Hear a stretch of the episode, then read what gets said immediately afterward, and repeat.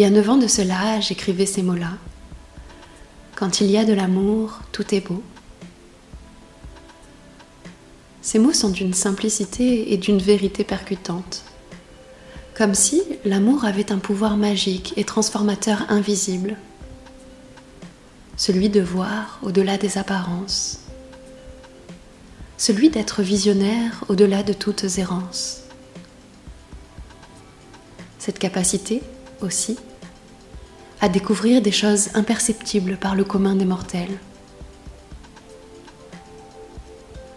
Ce qui me passionne dans le voyage que j'ai la chance de réaliser à vos côtés, c'est la découverte.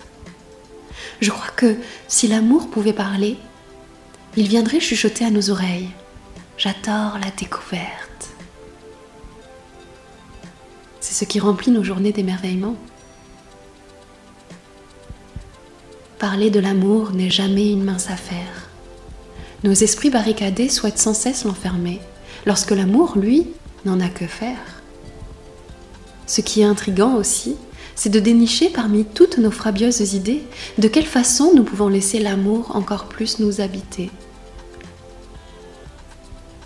Comment nous pouvons l'inviter amicalement à façonner notre réalité? J'ai toujours été fascinée par cette possibilité qui réside en chaque être humain, celle de créer le beau à l'intérieur et à l'extérieur de soi.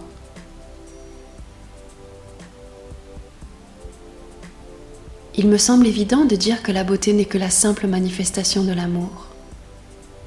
Alors, pourquoi ne pas simplement se demander comment pourrais-je, aujourd'hui, mettre un peu plus d'amour dans chacun de mes gestes, dans chacune de mes paroles